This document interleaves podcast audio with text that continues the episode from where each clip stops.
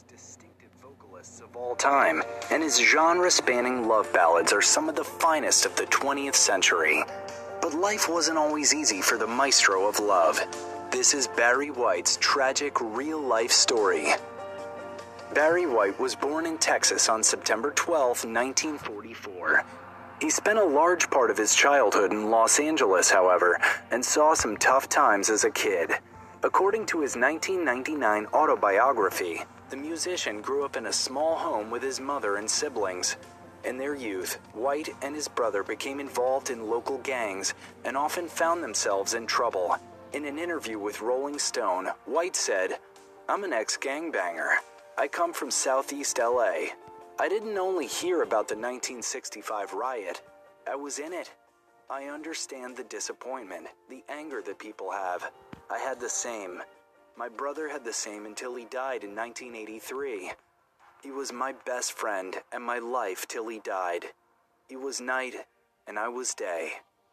White added that his brother was so caught up in the world of crime that it was comparable to the way Barry himself grew to love music. Later in life, the singer chose to be open with fans about his past. He explained, So I tell young people the truth, and a lot of them listen. They know I've been to jail. I've never hid my past, and I never will. I don't want no young person to think he's stuck in that misery. Even as a child, Barry White was fascinated by music. He was a member of his church choir and closely followed his local music scene. Hoping to explore more about the world of music, White would constantly listen to the radio and figure out ways to make his favorite songs a part of his life. In his autobiography, the singer writes Ever since I was a little boy, whenever I heard a song on the radio I liked, I made it my song. If I was alone, I immediately formed an attachment to it, a touchstone to the time and place I first heard it. If I was with a lady, it became a clear reminder to me of whom I was with, how I felt about her, and how she felt about me. Unsurprisingly, music also played a major part in White's romantic experiences, and when he finally started making his own music, he consciously tried to write his songs to be an inspiration to lovers all around the world. Arguably the most instantly iconic aspect of Barry White's career is his uniquely recognizable bass baritone voice. White actually remembered the day he found that voice. During his youth, White's voice had been fairly squeaky, but out of nowhere, it suddenly deepened. A change that both scared and intrigued him. The change took him totally by surprise, seeming to happen almost overnight. In 1990, he explained to Ebony magazine that the change was the cause of some excitement in the White household. He said, It scared me and my mother when I spoke that morning. It was totally unexpected. My chest rattled, I mean vibrations. My mother was staring at me, and I was staring at her. The next thing I knew, her straight face broke into a beautiful smile. Tears came down her face, and she said, My son's a man now. After his rough childhood, Barry White's journey to redemption was not an easy one. Still, he knew he needed to change his ways and give up his gang life. As he explains in his autobiography, White decided to transform himself after spending time in jail. He writes, After two months on the inside, it finally started kicking in. I have to change my ways, because if I don't, I'm going to end up in jail the rest of my life. Fighting, partying, low riding. But you learn as you get older, you must become a man one day and put away childish things. White knew he'd have a hard time changing his bad habits, but he didn't see any other way out. A few days after he left jail, however, he received an offer from friends to join a band and sing bass. Until then, White had never thought of music as a solid career option, but he agreed. White later credited that opportunity as the moment that changed the course of his life. Of course, simply deciding to pursue music wasn't enough, and he spent almost a decade trying to get noticed and make a mark in the industry. Along the way, White worked on a number of collaborations and slowly, but surely, found his way to the top. It wasn't until the 1970s that White finally started seeing the fruits of his labor. In 1969, he founded the girl group Love Unlimited and began his career as a producer, which marked a significant moment in his career. Through a friend, he also met a businessman named Larry Nunes who helped him with the finances for his album. The album was titled From a Girl's Point of View We Give to You Love Unlimited. In his memoir, White explains that he knew that meeting Nunes would be a godsend for him. He writes, I couldn't believe it. Here I was, without a dime to my name, with a group I couldn't afford to record, with nothing but my knowledge of music. And over there was Larry Nunes, a millionaire, offering me not just a way to make a decent living, but the opportunity to make my musical life. The 1970s were kind to White, who released one of his most popular tracks in 1972, Walkin' in the Rain with the One I Love. It was his first major hit and catapulted him into stardom. Around this time, White also started the Love Unlimited Orchestra, with whom he found even greater success. In 1973, White released a solo album, I've Got So Much to Give, which became popular for his hit track, I'm Gonna Love You Just a Little More, Baby. White longed for more, however, and he eventually founded his own label, Unlimited Gold, with CBS Columbia Records in 1979. Over the course of the 1970s, White would release an impressive 10 records. Unfortunately, the 1980s had loss and failure in store for the singer. In the late 80s, he attempted, and failed, to replicate his earlier triumphs with albums such as The Right Night and Barry White, and The Man Is Back. Things proved tough until the 1990s, when he managed a career resurgence with his 1994 album The Icon Is Love. He also went on to rack up two Grammy Awards in 1999 for his song Staying Power. Sadly, Barry White wasn't always understood by the wider public and often found himself the target of mockery in the press. The media looked down on White because of his steamy lyrics and often portrayed him as a musician who only made trashy music.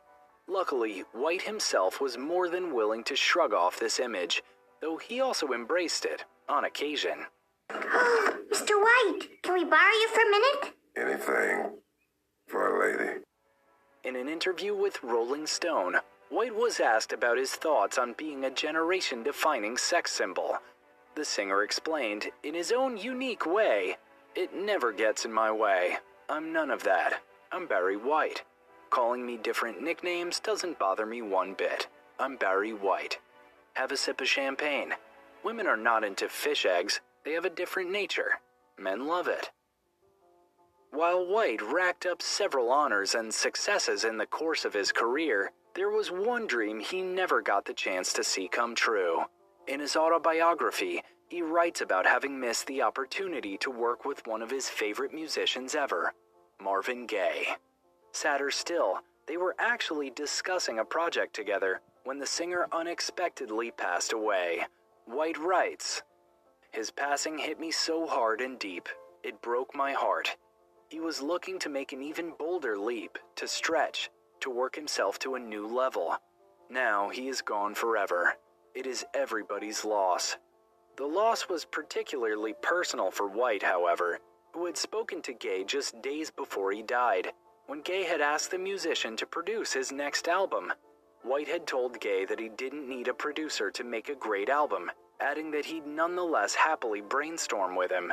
White explains, I can never produce Marvin Gaye. Marvin is the only one that can produce Marvin. Sadly, the duo never got to put out their project together. Despite being known for his smooth love songs, White's own love life was fraught with difficulty. None of his romances had happy endings, and both of his marriages ended in divorce. White's first wife was a childhood friend who is identified only as Mary in his autobiography. The pair had four kids together before they decided to go their separate ways in 1969. His next wife was Glodean James, a member of Love Unlimited. They married in 1974 and worked together over the next decade or so, even putting out the 1981 album Barry and Glodean. You, you make very special music. Why all of a sudden did you decide to release an album with Glodean? Dick, that's been in the works since 1974. Ultimately, however, they divorced in 1988.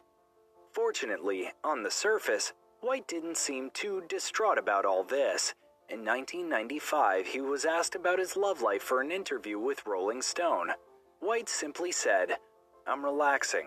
I'm enjoying my life. And I let things do what they do. I've already got one lady music.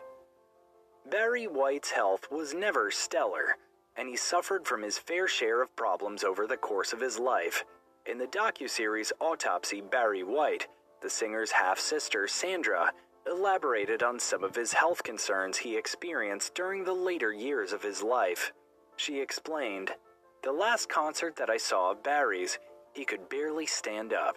He managed to get through it, and then I understand he almost collapsed after he walked off stage. She added that despite the scare, White was not keen on the idea of seeking help. White had dealt with weight issues for most of his life, and he suffered a stroke in 2003 that affected his speech. He'd also been dealing with a failing kidney and had acute blood pressure issues, facts which had forced him to back out of many live shows. Unfortunately, Barry White's health issues became worse over time, and he was unable to recover. During his final days, he was even unable to stand. White passed away in July 2003 at the age of 58. As his health waned during his final days, White faced ridicule from the audiences at his concerts. During these performances, he was struggling to stay animated as he fought ever worsening exhaustion. Ned Shankman, White's manager, revealed in Autopsy Barry White that people didn't take kindly to the singer's physical struggles. Shankman said, he had to perform sitting down. It infuriated the crowds. They wanted Barry playing the piano and moving around. This thought was echoed by White's biographer, Mark Elliott, who said, The show was in the round and he wouldn't turn, so half the audience saw only his back and they booed him. Hmm. White's son felt that his father was doing the best he could considering the circumstances, explaining, He wasn't able to stand up. He was trying. He was struggling, but he was trying, and God bless him for that. Ultimately, Barry White left behind a rich but painful legacy for his fans. There was a lot more that he'd wanted to do with his career, and he left behind much unfinished work and unrealized plans. White's death left fans heartbroken, and friends and fans alike paid tribute to him in the following days. One of White's friends, Muhammad Mubarak, remembered his old friend, saying, He truly was the maestro of love. And in his own words, during one interview, White himself said, I sleep music, I eat music. I'm never without it. I'm never without music. That's my, my first lady.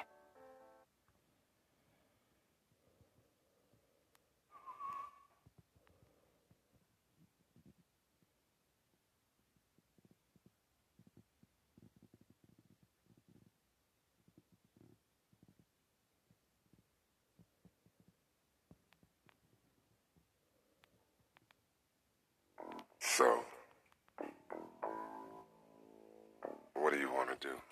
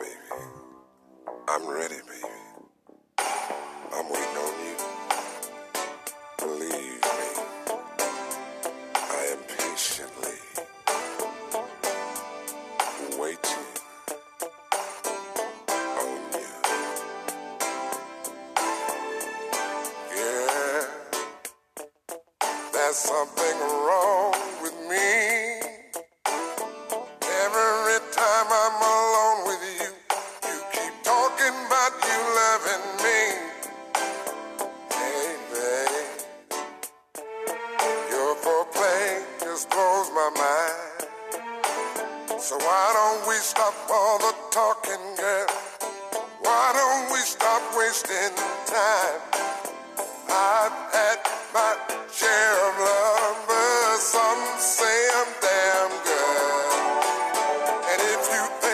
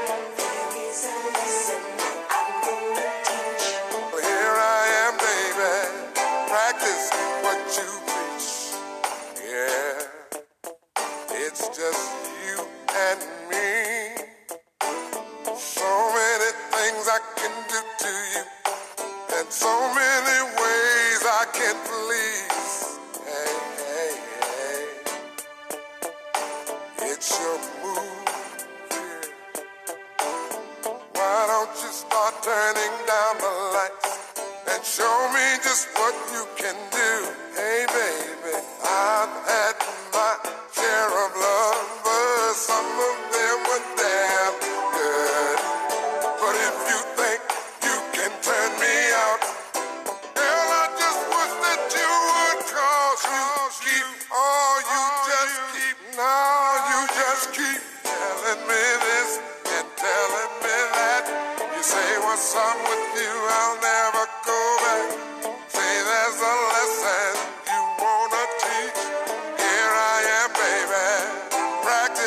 What you preach.